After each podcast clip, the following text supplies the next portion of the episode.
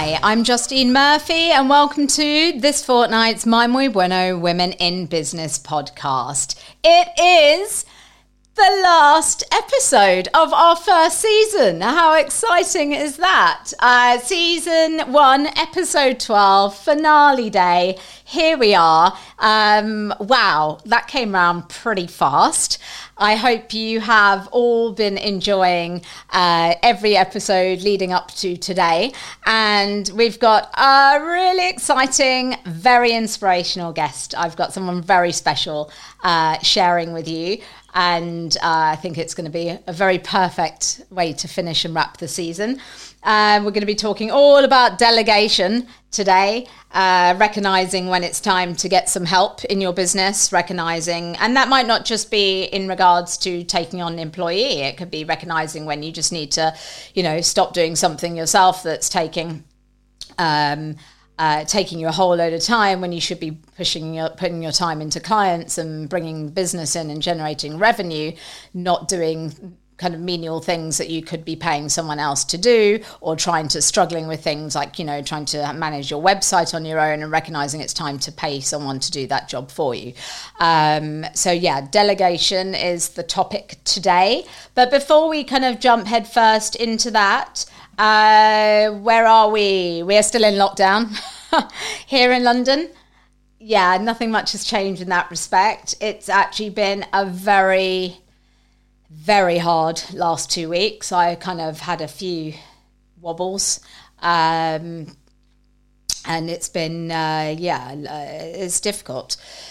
It really is. It's kind of uh, you know, it's it's there's a lot going on at the moment. I'm trying to you know, navigate through it and navigate my team through it. I'm being there for all my clients all the time. I'm constantly giving myself to everyone. And obviously, you know, as a mummy and looking after my boys and making sure I'm spending the quality time with them. And then, um, obviously, you know, my my time with my husband and relationship there. And then obviously, and just with all the wheels and, and things turning. It's just a lot of pressure a lot of stress, and then when kind of things happen, it's just you know, for me, I'm a, I'm an all or nothing person. So and and I'm I'm basically all um, in terms of everything. I'm always you know I jump in at the deep end and I get my feet wet and I just crack on. Um, it's you know the only way for me to be, and it's how I handle things and.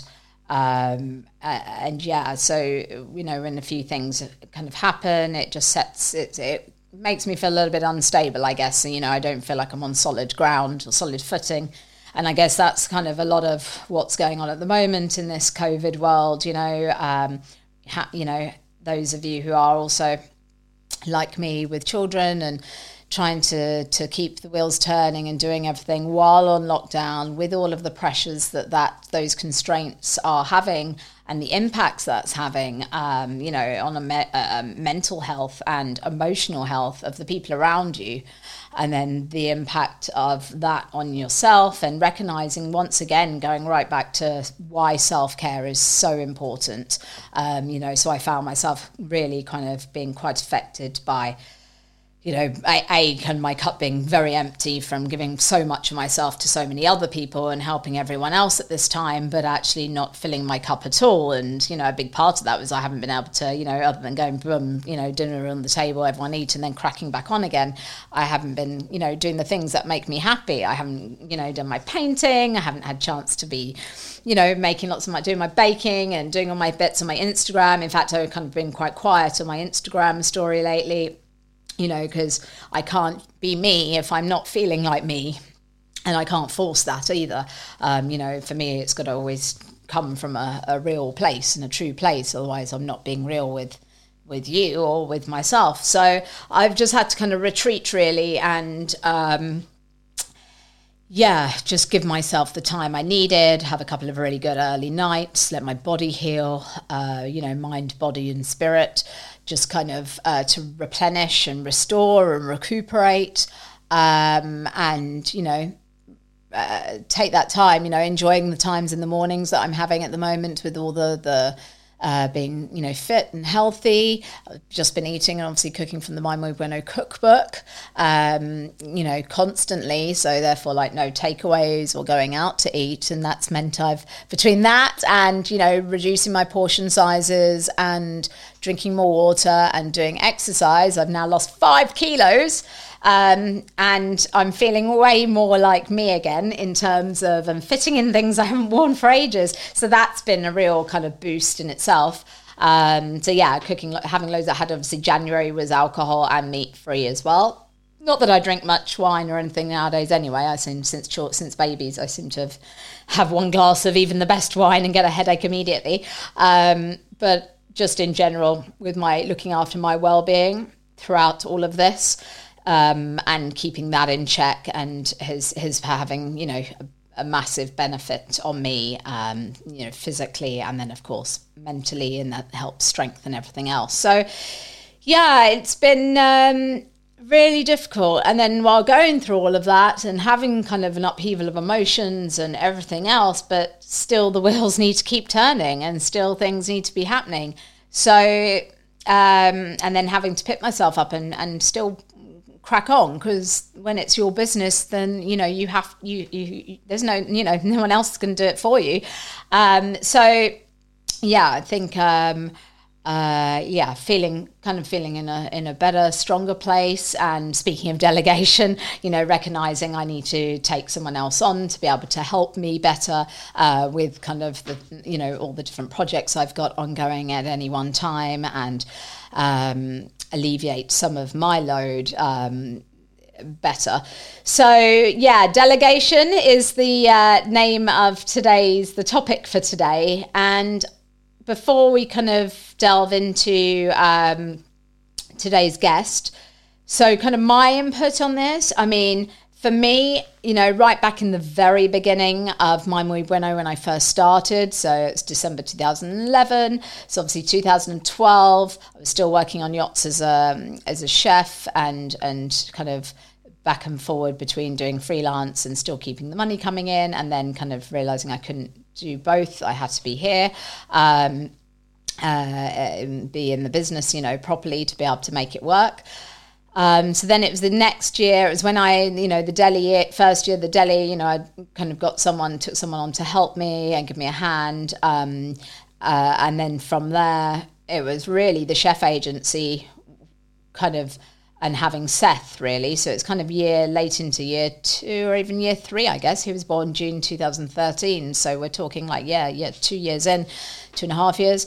Um, I was at that point still doing then everything myself, um, you know, just having minimal help where I really needed it in the deli, but um, everything else was all me and um, obviously handling my accounts and handling you know the website and this and this and this like like we all do like you do in the beginning when it's your business and it's just you doing everything. Um, but because as the agency started to grow and I was you know, literally up all night, I, so I had Seth, who the doctor when he was born, he he he pulled him so hard uh, when he delivered him. Uh, uh, you know, just was completely negligent in how he delivered him by just yanking him and yanking him and yanking him um, until he he pulled his arm so much that he he snapped two of his nerves inside his brachial plexus, rendering his entire arm paralyzed and therefore disabled him. Um, and at that point, obviously, the hospital quickly wrapped him up, and we were pretty much sent on our way. They knew what they did; they just uh, weren't going to admit anything because of liability. Uh, so we were sent home with a with a baby with an arm like a piece of dead meat, just hanging. Um, and you know, at the time, I remember, you know, we tried everything from taking Seth to the local, you know, to our pastor at our church to be prayed over, to my buying rose quartz crystals, having an acupuncturist come to our house, try and wake his arm up, because that's what they'd said. It's just stunned on the way out and it's numb and it will come back to normal soon. Um, anyway, then my husband, after like doing all these different things, my husband then went back to working on his boat. He was on holiday leave and he had to go. So I was left on my own with a newborn baby of, you know, four weeks old with a, an arm that was hanging like dead meat meanwhile having to do breast you know having to breastfeed and um, and all the nappy changes and everything else. And I was running the business, uh, running my business. Um, you know, having to heavily rely on the girl I had for, you know, keeping deli orders running. At that time, we were just in um, um, like a sublet kitchen, and you know, it was whole cakes, bags of granola, jars of jam and chutney. So we had, you know, consistent orders coming in, and at least then, you know, there was ample time to prepare and and handle the workload uh, in advance, as it were, or advance notice. Um, so, but and it was the chef agency really by that year. So I launched that the year before was really coming into its own, and I was handling everything. I was handling the invoicing. I was handling all the vetting for the candidates, um, uh, reference checks, checking all their documents, and of course, then doing all the placement, um, and then doing all of that, kind of literally being up in the middle of the night, working and working, working. Um, uh, you know, when we got kind of once I found um, the Erb's Palsy group in the UK. That's where I kind of had the realization that this could be what Seth has. And they immediately said to go and get a second opinion in a different hospital, which I immediately did. And then, sure enough, that's where I got the diagnosis of Erb's palsy or paralysis brachial in Spanish. And immediately, literally the very day of being there, and the doctor had diagnosed Seth, uh, he called in a, a physiotherapist, baby physiotherapist, and I was, yeah, booked in five o'clock every day to bring Seth um, and start physiotherapy um, exercises that both the Erbs Palsy group gave me to do with him at every nappy change, and then of course going to the hospital uh, every single day, um, apart from a Sunday. Uh, to do to have all his exercises done and stretching his arm out and doing all the things because otherwise if we didn't move his arm for him his muscles would start to um, deteriorate and we couldn't lose you know uh, yeah, he, he could be left with nothing forever, basically. So that was kind of a huge part of my role as his mummy, uh, making sure that I wasn't just feeding, feeding him, nurturing him, um, nappy changing, doing all of these things, but then it was the physiotherapy exercises as well, while then running my business. And um, yeah, it was a lot. I remember, and, and obviously no Paul, and we don't have any family. So it was a real, uh, and also it kind of made me grateful that we didn't have any family because knowing that the family that we had around us previously were not. Uh, didn't really have our best interests at heart and weren't very nice people.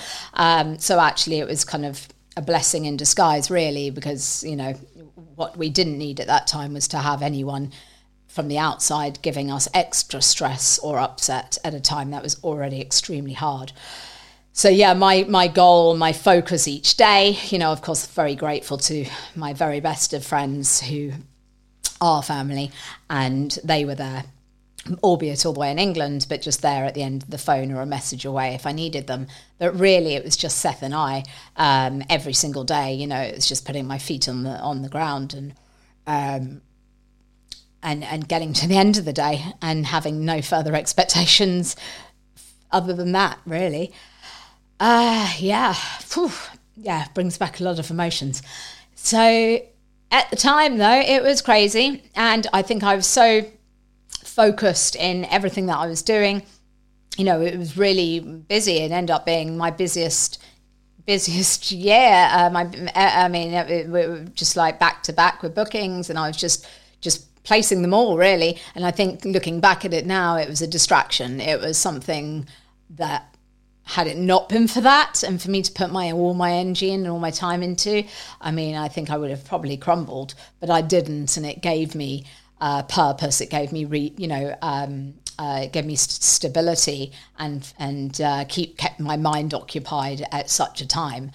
Um, and also the drive. You know, I had the drive in me. I had, I, I needed to do this. I've got now. You know, this our situation is very much changed. So we've not just come back with our newborn baby, but he has this disability now, and and how I'm going to navigate that, and so on and so forth.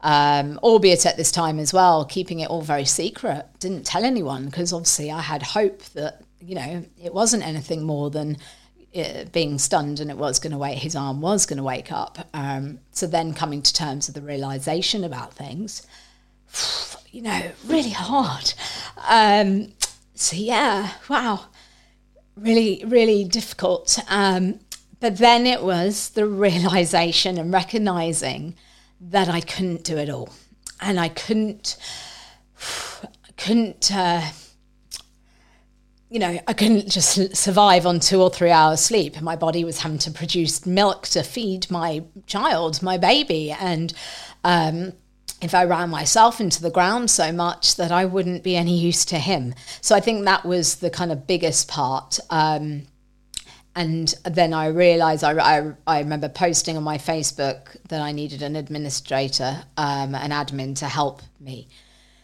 And it was actually um, the person who kind of who who jumped in and said, "Oh, my sister lives in Mallorca. She could come and help." Uh, she was this um, amazing individual who'd worked for me kind of 10 years prior when I used to be uh, an assistant restaurant manager in London for years. And she was one of my uh, staff back then.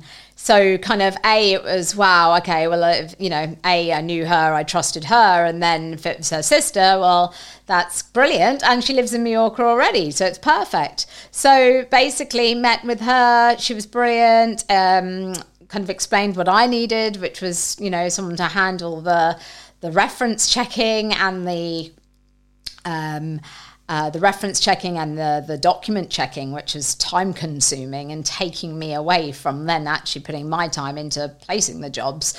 Um, and so I, and that was it. She was my first employee, um, and her taking on that responsibility was just a big weight lifted. It was a huge weight lifted um, because the enormity of it, and and also the enormity of just how much you know at that point our database was growing, and you know again I only had so many hours in the day to be putting into chipping away on candidate profiles and new profiles and giving that giving people that time or my time.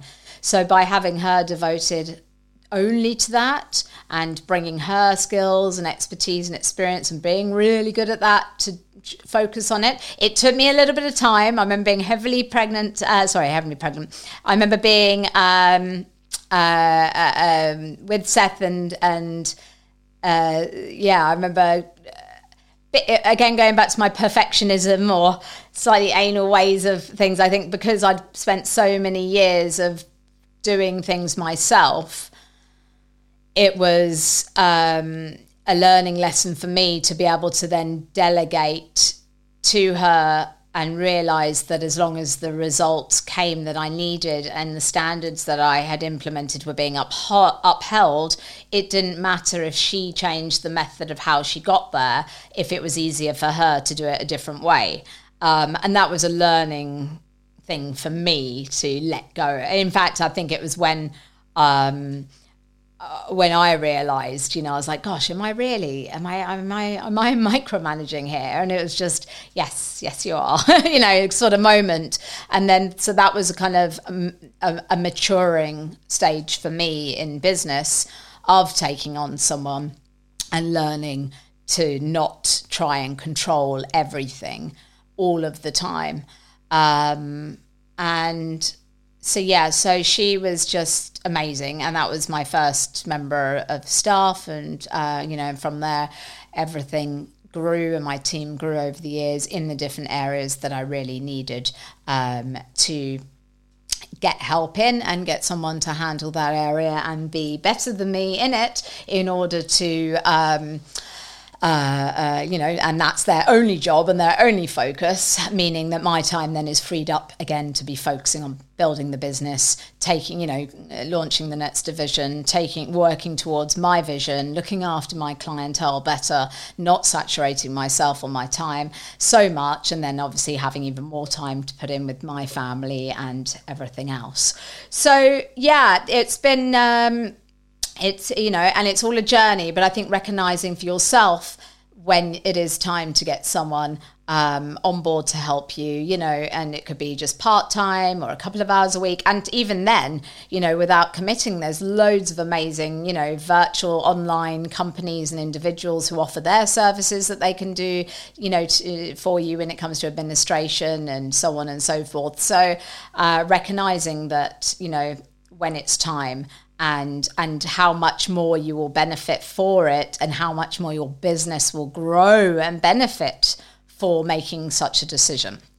So that takes us quite nicely into our uh, our guest for our, our today, who is the absolutely fascinating and inspiring Serena Cook, who is the founder of Deliciously Sorted in Ibiza.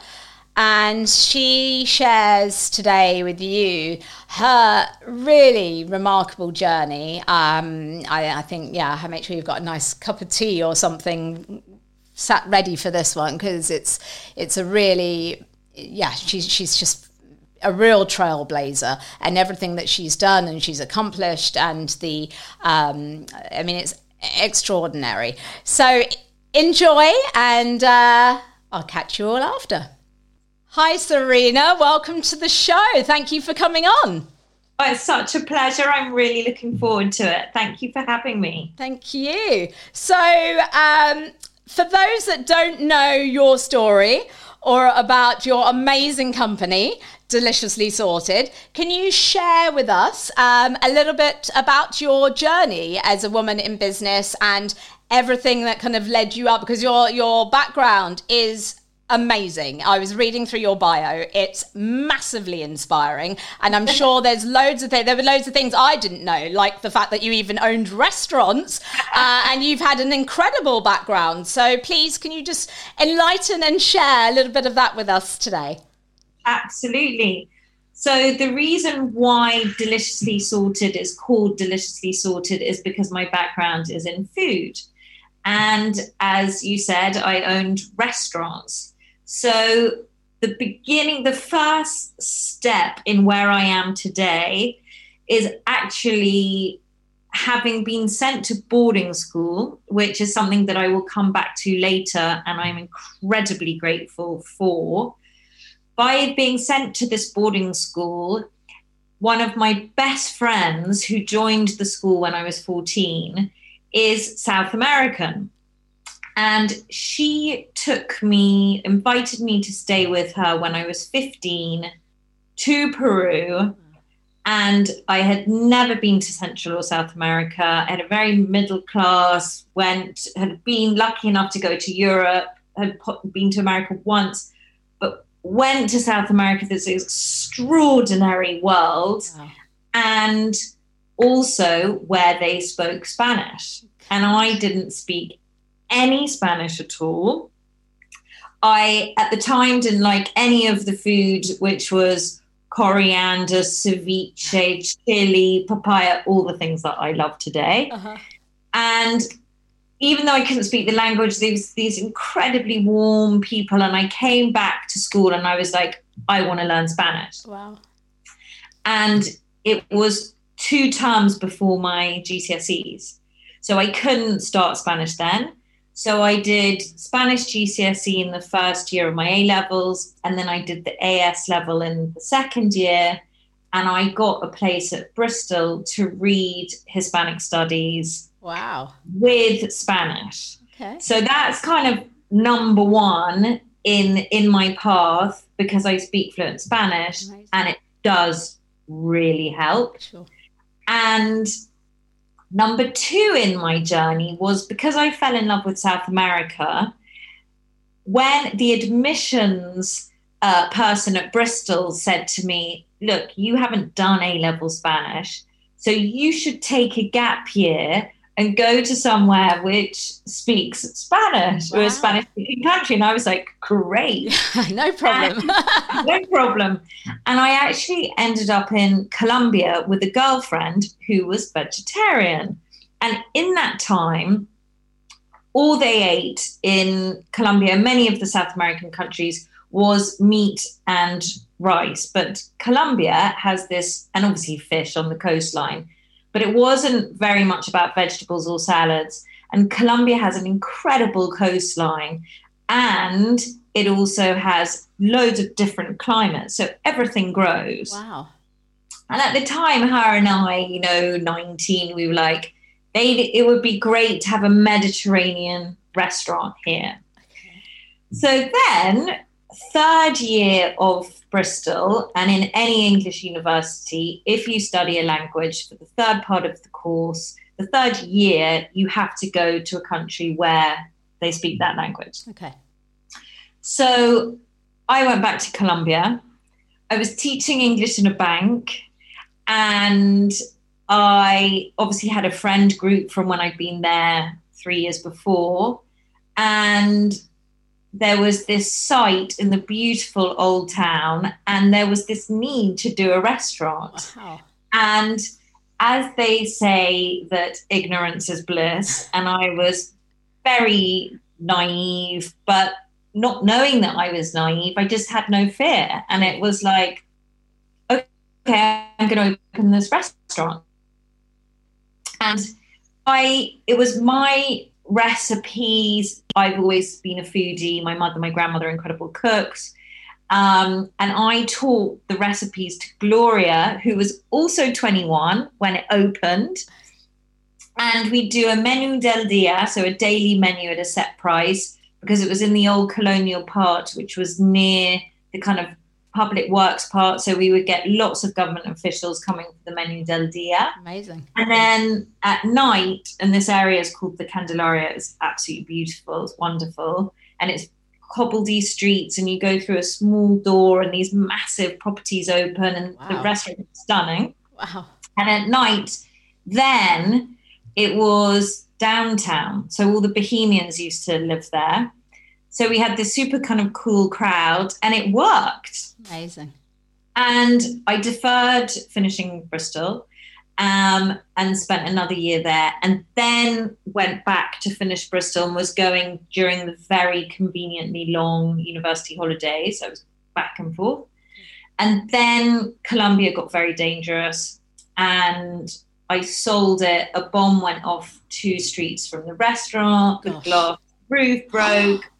Um, and actually, if I hadn't sold it then, I'd be married with six children and a few restaurants in Colombia. that would be your life forever. It would still be Yeah. there now. Yes. Yeah. okay. So then, so I'd finished university and I came back and I did three months at this isn't in any of my bios. I did three months in Fleming's because then I had an idea that I wanted to work in investment banking till I was 30, make loads of money to set up a restaurant. Like restaurants were always my thing. right. Anyway, I lasted three months. um female in the city in those years like Yeah. it was just and obviously i am kind of entrepreneurial and i it just didn't suit. Yeah. so then i came back and i worked for oliver peyton who had those massive 90s restaurants like 400 people capacity he had one called the atlantic bar and grill Okay. and i was events assistant um, and again, all a, a step towards what Deliciously Sorted does. Um, and also, then he had another restaurant called Coast. Sometimes I would make chadi there. It was all restaurant, restaurant.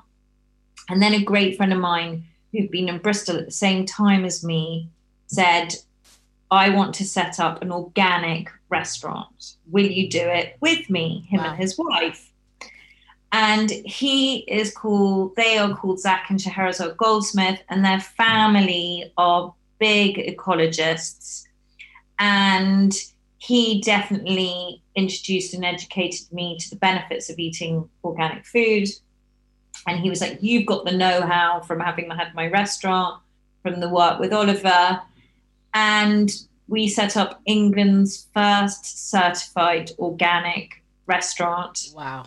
which was an amazing, amazing learning experience. But it was too ahead of its time. What year was that? When?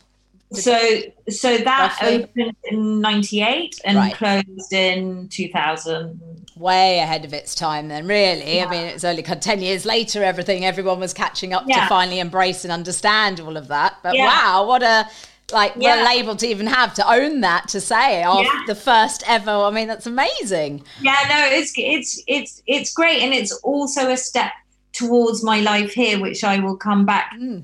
to later, which is my charity.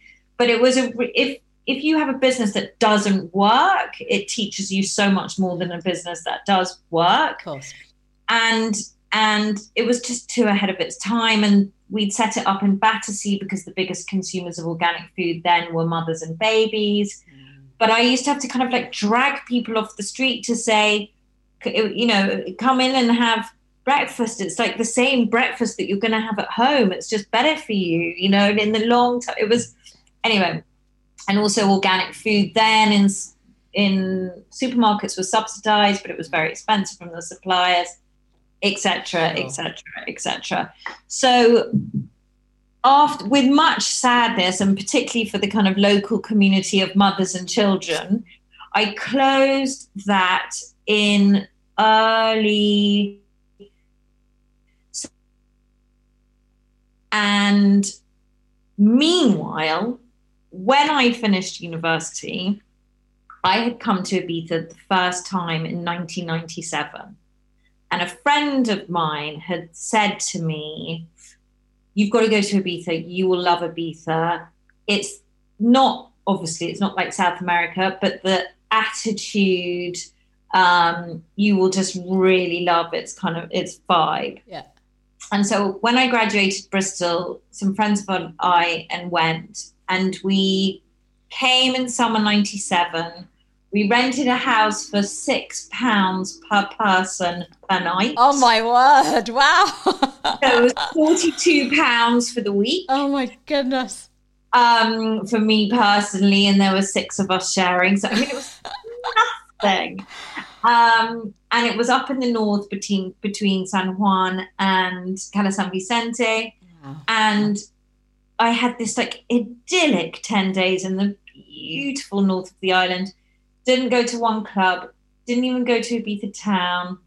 I remember doing tons of cooking. I remember there was a fishmonger in the local village. It was beautiful. Wow. And I was just, I loved this place. And then I came back during during the it was called Deli Organic, my organic restaurant. I remember once my mother like dragged me away because I hadn't had a holiday for literally like a year, as you do. You know, those small businesses just like you need all to rest in, all the time, all in, doing everything, doing the books after the you know the day to day. Anyway, had been back three times closed Deli Organic, this great friend of mine said to me, um, What are you going to do now? Why don't you come and spend the summer in Ibiza? And I was like, Oh my God, dream, but I need to work. And she was like, I'll give you a job. I've got three houses and I want, I'm going to rent them. And included in the rental, I want them to have an amazing Mediterranean lunch every day. Wow. So I will pay, include you as the chef breakfast and lunch actually, and they'll pay the ingredients. And I was like, but I'm not a chef. And she was like, but you're a foodie and I've tasted your food and you can cook. And when she said, you've told me when the chef didn't turn up at Deli Organic, you cooked because yeah. it was that type of business, yeah, you know? Yeah, um, yeah, you, you had to, otherwise the doors would be closed. So she was like, why don't you come and see the houses in February? Like, flew me out. It was one of those February's like we're having now. Right. 20 degrees. She took me for lunch on the beach, and we hadn't even got to her house. And I was like, what Sold. am I thinking? Amazing. So I thought, okay, she's tasted my food. She made me do this like big tasting dinner. And I just thought, do you know what? I'm going to have a summer off. I'm being paid to be in Ibiza. Cooking the food I, you love cooking the food I love, and she's providing me with accommodation. Like, I will make my next career serious choice in September. Right. You know, mm-hmm. and I and I came out to Ibiza in May. Okay. So because I was in the kitchen of three houses, all the guests would say to me, and she's English, so a lot of the guests were English American. The guests would say, "Where's your favorite restaurant? Um, could you get me a, a, a boat to go to Formentera? Um, can you get tables at Pacha? I've crashed my car. Can you translate to the car hire company? Okay. And that's literally how it began and that's why it's called deliciously sorted because deliciously because the food background and that i was cooking here Yeah. and sorting at the same time Yes. and Okay. people that i still work with today remember seeing me in the market buying the food but also being on the phone to pacha saying i need a table. Give me a table tonight. Amazing. so that's the amazing beginning. Mm-hmm. And the the first so that was 2001 right. and then then i said to then i said to jade she the owner of the hotels which is uh, the owner sorry the owner of the villas is called jade jagger so she was quite a useful person for my reputation Cool. because her clientele were very rock and roll and it was it was it was all good so then i said to her i'm going to come back next year but i'll freelance for you and i'm going to set up the business Right. and because cooking is well paid as you know from you get paid per hour usually and it's a good pay per hour mm-hmm. the, the first summer of deliciously sorted and the second i was actually still cooking Right. while i went into this transition period i was being paid 30 euros an hour like Yeah. six to eight Wow. hours for a meal Yeah. that's that's pretty good so it took off because i think ibiza was an emerging destination it was suddenly becoming it had moved from hippie to bohemian Mm. the fashion crowd were coming and Ibiza was a rough diamond and clients needed direction because they were like, oh, so and so told me about Ibiza, but where do I start? Right. You know, where's the, like, I'd have a lot of, still now, clients, new clients are like, which beach should I be at? You know, and you're like, well, if you want this, you go to this beach. If you want this, you go to that beach. But then it was much more about, as I say, this rough diamond. Like I would say, drive down that one kilometer hairpin bend dirt track with potholes, and you will get to the best fish restaurant in Ibiza. Do not be put off. Yeah. And that restaurant is now signed off the road, is now tarmacked, and there's now a safety barrier on the Wow. hairpin. You That's know? Amazing. Oh Yeah. gosh. Wow. and we still send tons of clients there because it's still inc- I still say it's top five.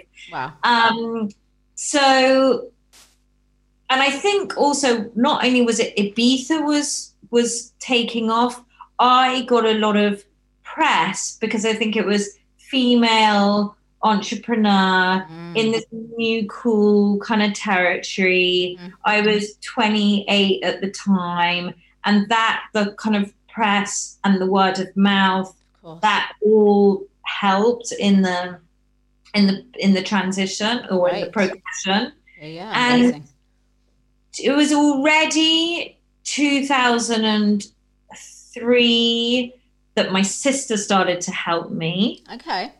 she was like my first employee as i said i was still doing some cooking jobs so she would you know obviously knows is similar to me and knows me inside out she would be doing some of the bookings and then my the next employee was 2004 annabelle who stayed with me for 11 years Wow. Amazing. so okay. then then it started in terms of staff we kind of every next year i would take on a new member of staff right. so pre pre covid Yeah. the summer team is 17 Right. and we've been going since 2002 and um, the annual team is 10 so we Right. pick up another seven for, for six months a year hub of yeah, From- the busy yeah. season. Yeah. Um, and so we were doing concierge. It, it was it was kind of fixing then. It was sorting the name because Mhm. concierge was also a, a newish term. Yeah. And then of course the next question was, do you do villas? Do you do villa rental? So I started to work with three local partners in about 2003. And then one was by far the best. And from 2004, we formed a relationship where I would introduce houses and clients, and we would then do the concierge for the whole company. Fantastic. So then we had two revenue streams, which was the concierge and the villa rental. And then 2005, we'd done events before, but 2005 was when we did our first wedding. Okay. So there's three revenue streams to the business events, villas, and concierge. And obviously, talking to you today in 2021, I'm so pleased that I'm not just focused in one mm. field because. You know, last summer, and I'm sure we'll come on to it a bit later, but last summer was what it was, and this summer will what it be will be. But events has been decimated. Yeah. And at least having the villa rental and the concierge, you know, compensates and and keeps the business running. Absolutely. Yeah. Same. Yeah. Totally. Exactly. Same with me. The different divisions. So grateful for that right now. It's yeah at this so time more than ever before. Yeah. So, in terms yeah. of going back to when you first started, so it was, it was, Annabelle was your your the employee who was with you for 11 yeah. years which is a massive asset so it, that's i mean you obviously at that point recognized you were starting to really grow and how invaluable it would be to take someone on to start giving yeah. them some of the responsibilities to free you up to then yeah expand better yeah. So my next employee who started in 2004 is still with me now. Wow. Called Pascal Azule. And all of my managers who are with me now have been working for me for more than 10 years. So incredible. So going to the focus of, of, of this talk and talking about delegation, that I think the kind of I actually think the beginning in my stage of being able to delegate and to be able to manage a team is actually from having gone to boarding school. I think that really helped my process. Okay. Because at boarding school, you suddenly have to look after yourself. And I went when I was 10 and you you go from obviously your family lifestyle and your parents looking after you and suddenly you are i mean mine was a girls school but you're in a club, there's 30 girls, and you, you want to start doing stuff for yourself. Yeah. And because it's in a school environment, you're not as micromanaged as you would be at home. Yeah. And I also think my traveling and obviously being in South America has made me quite an independent person. So and and also practicing quite young in the sense of having had that restaurant when I was 21. Mm. I I've actually I've realized straight away the need to recognize one's strengths and weaknesses and to recognize you cannot do it all yeah. and to delegate and one of the greatest learnings from Deli Organic not working um, was you cannot do everything, yeah. you know? And it's this concept of you as a business owner should be doing the hundred pound or hundred euro or thousand euro jobs per hour. Yeah. You shouldn't be doing the 10 euro hours yes. but because there's somebody actually better than you who could do that. Yeah. I I this 10 euros per hour, we are talking 20 years ago. Yep. But the bookkeeping, mm-hmm. right? Because you are your brand. You are the entrepreneur. You are the one who's got to be the face. You could be making contacts, not cross eyed looking at a screen, f- f- filling the books, yeah. right? And that's how I started to Deliciously Sorted was, as I said, the first couple of years I was still cooking because it was a good base foundation. Sure. So immediately I needed to have somebody to cover the phone when I was cooking. Yeah. So that was my system. Yeah. Then Annabelle joined, and funny enough, she used to be a chalet girl. Um, so it kind of similar hospitality background. Uh, English had been in Ibiza for four or five years. Um, knowing the client base, a similar client base in, in the chalets, she came on board, and then Pascal coming on board was because he is the night to my day. Because obviously we are in Ibiza and people go out and yes. people go out late. Yes. And I do not go out late. I am a morning person. And even then, 20 years ago, I'm like, I am not staying up until 3.30 in the morning to handhold somebody in a nightclub. Like, it's just, that is not my strength, yeah, you know? Exactly. So Pascal has been the night to my day for 16 years, and he is the face of Deliciously Sorted for the night so, and he has a team of two under him. But obviously, restaurant reservations were in Spain are late. The second sitting is 10 or 11 o'clock. Mm-hmm. And if you are going to a super club, which our clients do because of the VIP culture, the headline DJ is not coming on until 3.30 in the morning.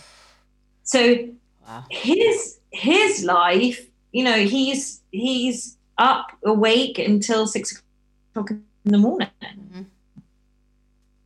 No. Yeah. So he he is a pro- it's it's kind of recognizing the need and it's also in terms of delegation and in terms of recruiting just always trying i for me i always just try to employ somebody who's better than me yeah at whatever their field is yeah and also in this kind of technology age, and I'm pretty useless at technology. I mean, I'm, I'm actually, I've had to get good at aspects, mm.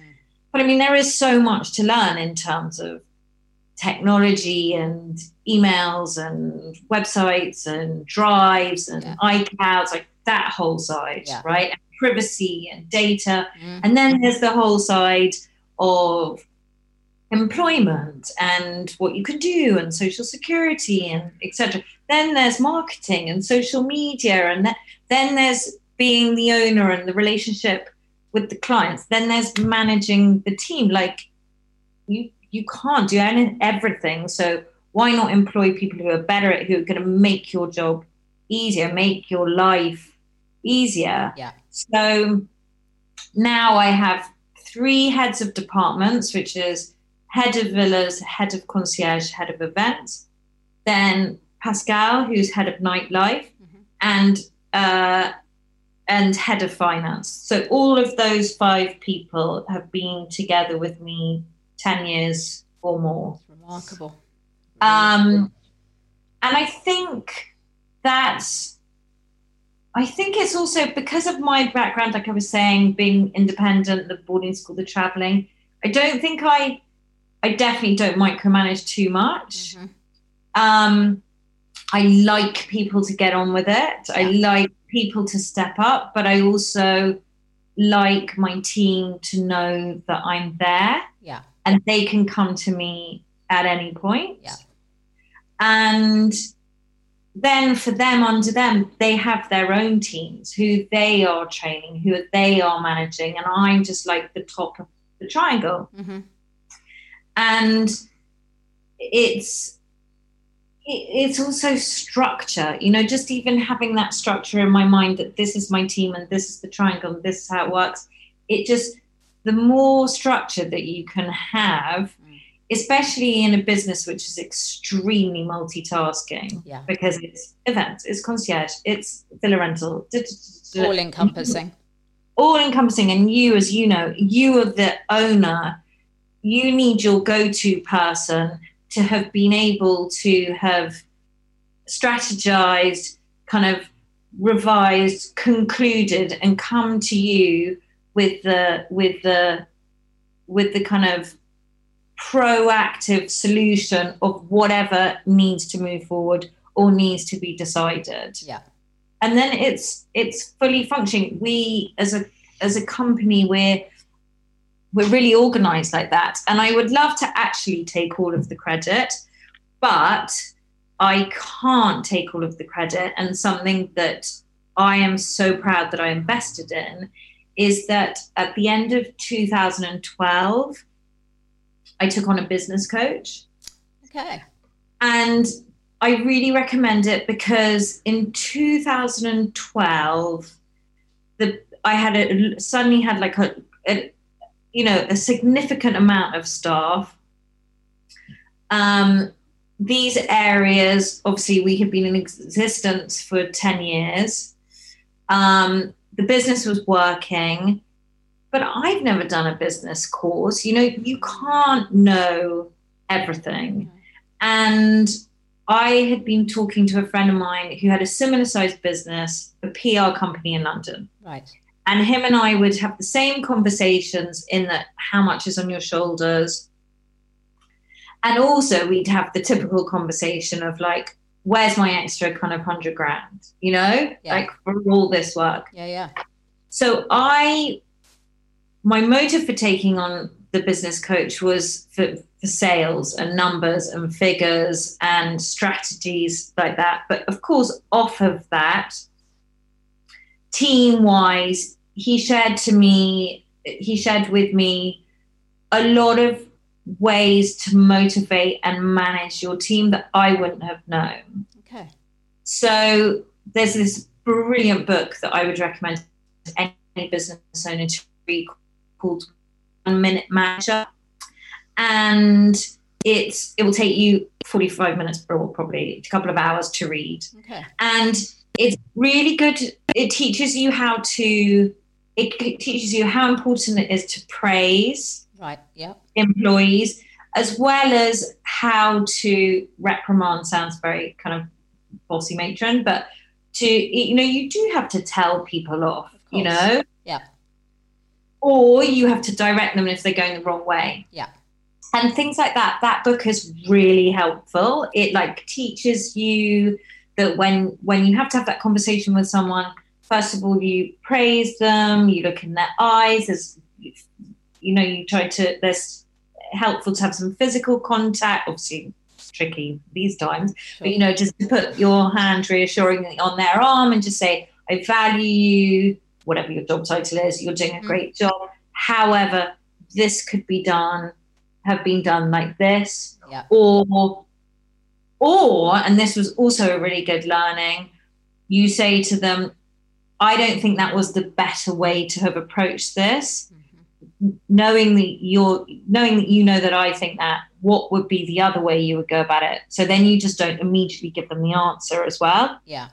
So it's and then at the end you say, thank you for you know your time. I we both learned from this, and then it's it's really good, and it little things like that were were extremely helpful as well in terms of management. Right.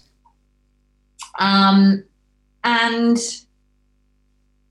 I think I think in terms of managing and delegation, I think all of everything that I've just talked about has created and deliciously sorted this amazing, it's hardly corporate, we're seven, there's only 17 of us, but this amazing company culture. Mm. The managers have been here for so for so long. It's very kind of family style in a way, but very supportive. And that in this situation in COVID mm. and having to have put even them on ERTE, you know, last year in the horrendous months and part time ERTE and all of the above. And now everyone having to do a bit of everything. Mm-hmm. That kind of foundation is is invaluable. Yeah, absolutely and it's the glue it's what's going to get yeah. you through the other side of this to then grow and expand climb up from that all over again yeah. build up again yeah exactly amazing exactly. amazing yeah. So, so yeah. now tell me more. I mean, it, it is. It's, and I'm sure everyone listening is just blown away uh, listening to you. Um, so going back to that book, did it, it kind of broke up for a second? Did you say minute mantra? One minute manager. One minute manager. Okay, perfect. We'll find it and put a link on the, the podcast page as well. So now yeah. going back, I mean, it's extraordinary, um, Serena, and it is a lot, you know, majority of credit is to you because everyone's there because of you, because they believe in you, believe in Deliciously Sorted. They're all in, and that's huge, you know, um, and, and applaud you for everything you've created. It's amazing.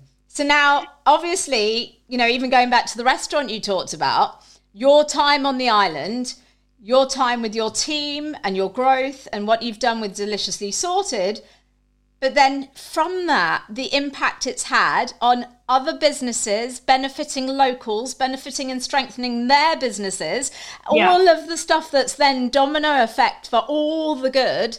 And then, of course, then tying that in then with your giving back with, tell me, uh, tell us all about your preservation, the whole, all of that side of things, your passion towards that.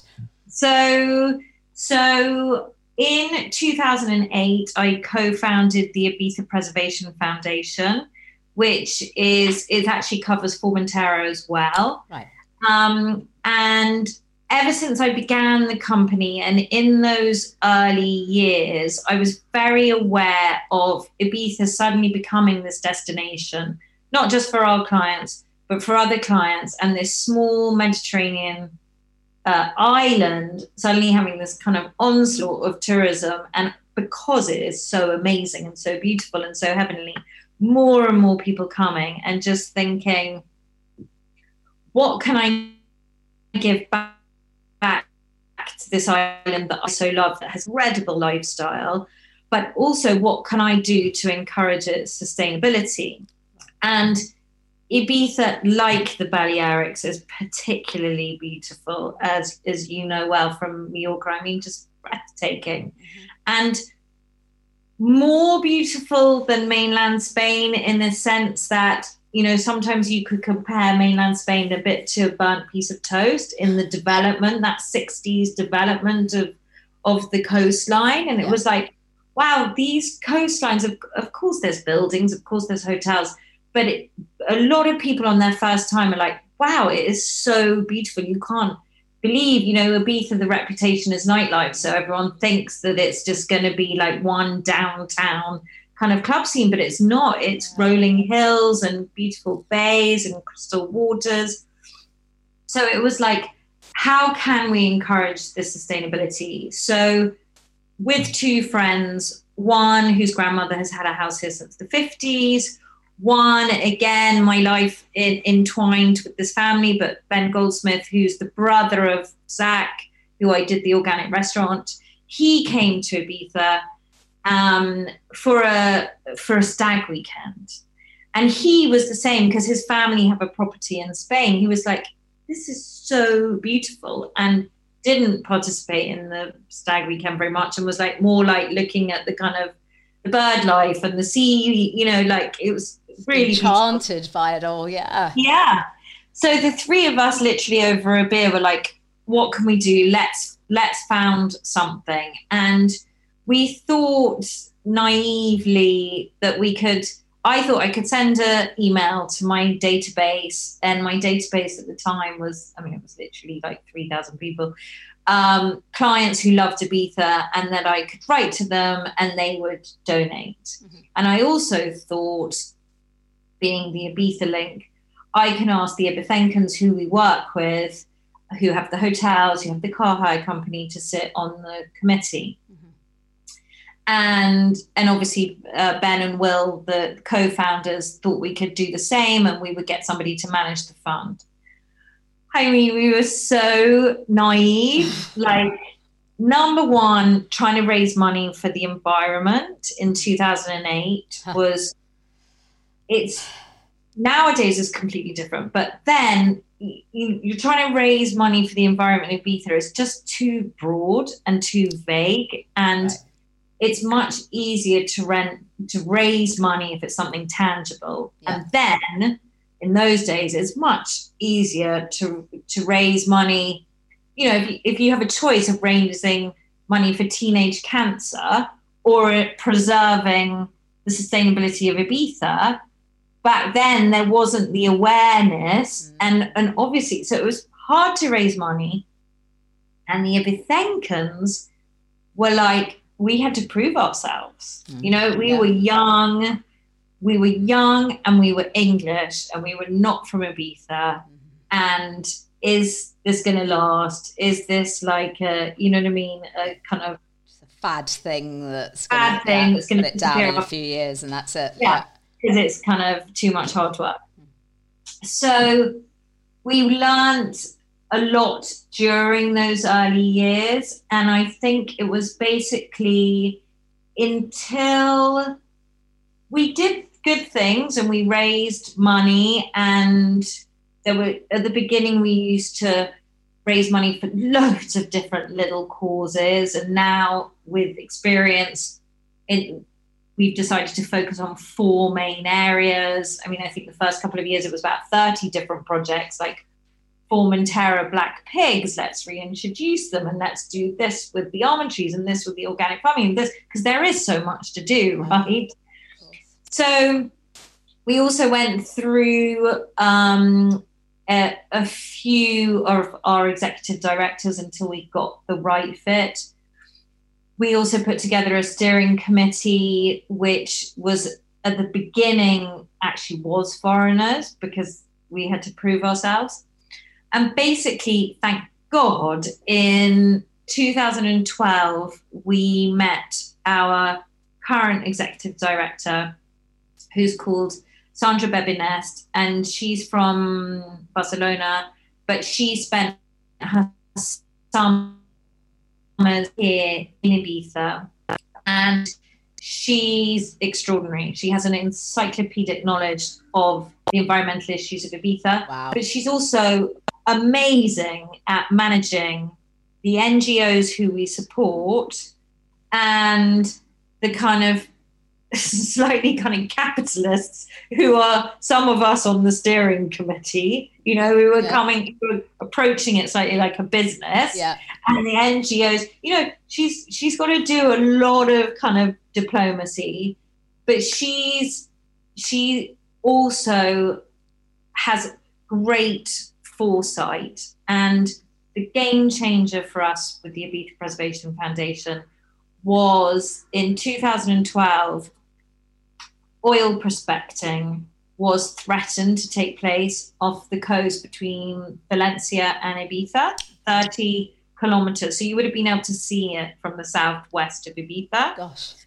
And Spain at the time, it was 2012, so there'd been that horrendous recession 2008, 2009, mm. had sold the rights to various companies to prospect for oil in Spanish waters. And if you prospect for oil and gas, um, it's basically deep sea and it's explosions which emits sounds.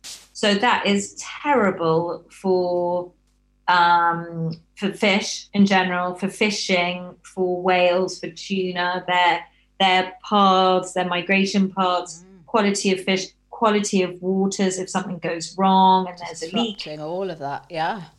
So Sandra totally came to us, the founders and the steering committee, and was like, "We need to get organised. We need to stop this." Wow. And it had actually happened in the Canaries because they were the first place, and they didn't have time to organize themselves.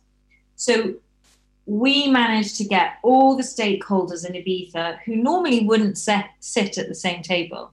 So the environmentalists at the same time at the same table as the Pacha owners, the hotel owners, the kind of builders, because everyone would be threatened yeah. because the sea is our precious asset. Absolutely. We are. Yeah. So long and the short, we managed to stop it. Amazing. And since then, the respect that we have from the local community, we are just, we are fully a part of Ibiza culture. And people come to us if, you know, they'll want our advice. Someone wanted to build on an island where um, which is protected and they were trying to get permission and that would disturb the Balearic shearwater, which is a particular bird and it's a breeding ground, we can help them stop it. And we have put together initiatives like plastic free so that hotels and restaurants get a star rating for the plastics that they stop using we put together something called local produce, which is encouraging organic farming and local and sustainability and providing the connection between the farmers, the restaurants, the private chefs. We've created an observatory, a sustainability observatory, so we can get readings on how bad the water tablet is, or how good, or how much solar power is being used or not, or where there's a sewage issue.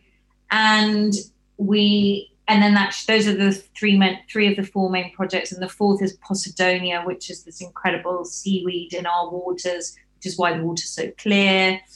Um, they're called the lungs of, of the ocean, and and we here we are today, and we are twelve going into our thirteenth year, and we've raised over one point five million euros with local partners wow. for sustainability of Ibiza and Formentera.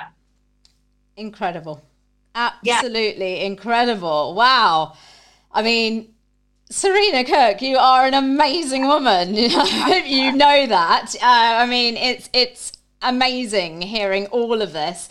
And wow, I mean, Ibiza as an island, you know, had no idea, you know, until they got uh, the island had you and it kept on held on to you because clearly it knows what an invaluable asset you are and everything you have created and the difference you have made in probably so many not just obviously the island and you know the the life of individuals and businesses and companies. I mean you're a mover and a shaker and a trailblazer quite frankly. Um, it's admirable it really is. So, wow.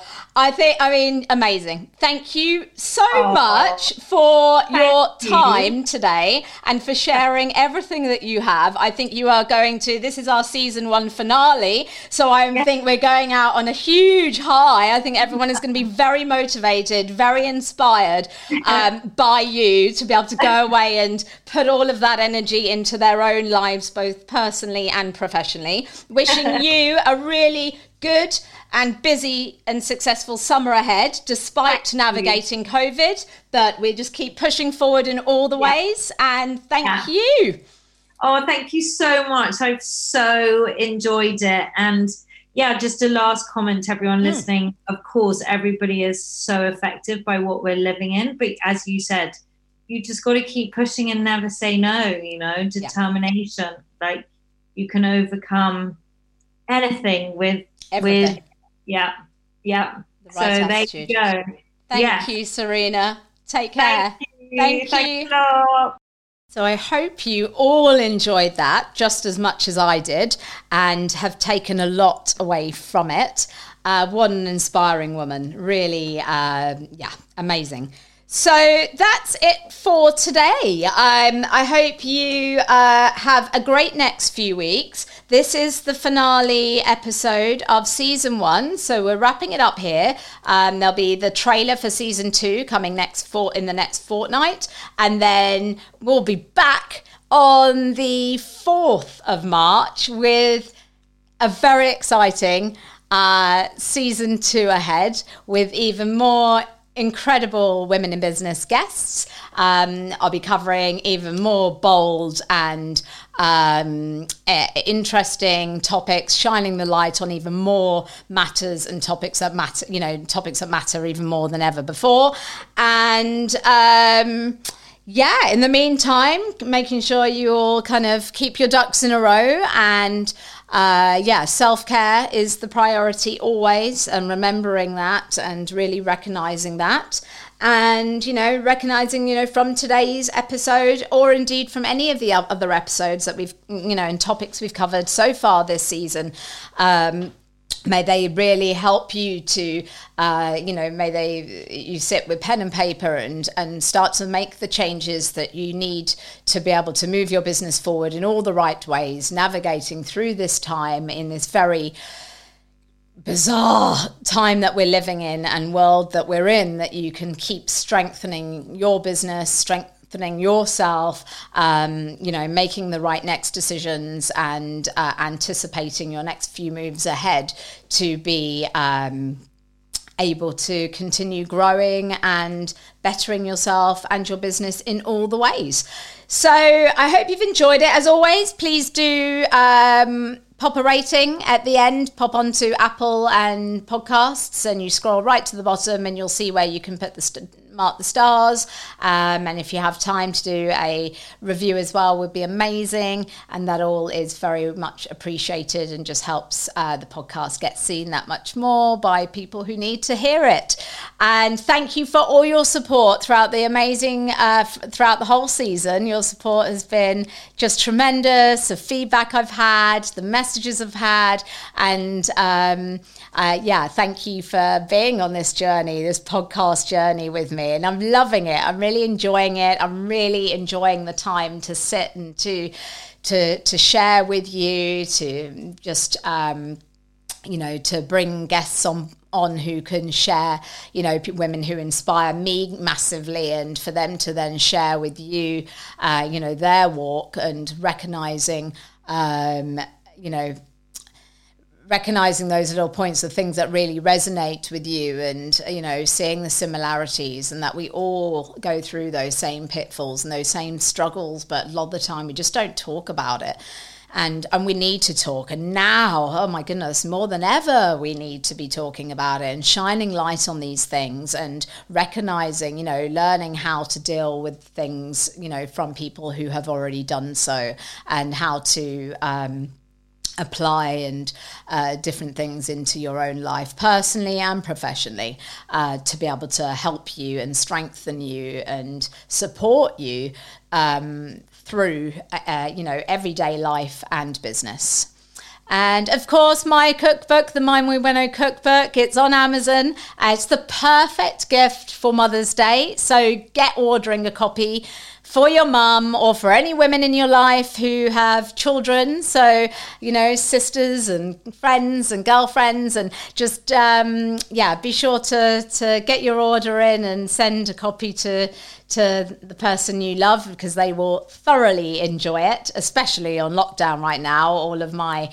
recipes are so perfect for nourishing your body, all refined sugar free, all super healthy, but also good, comforting curries and ramens and yumminess. Um, as well as delicious salads and obviously plant based desserts and breakfast juices and everything else. It's all encompassing. And then obviously, I share my my Muy Bueno philosophy, my core values, and a lot of my journey in there as well. So to make it much more than a cookbook, you know, for me, it's a it's a guide for good living. It's uh, you know to give you all the, all of the happiness and to help you make those changes to really live a better quality of life through food and people and the decisions you make. So that's it, everyone.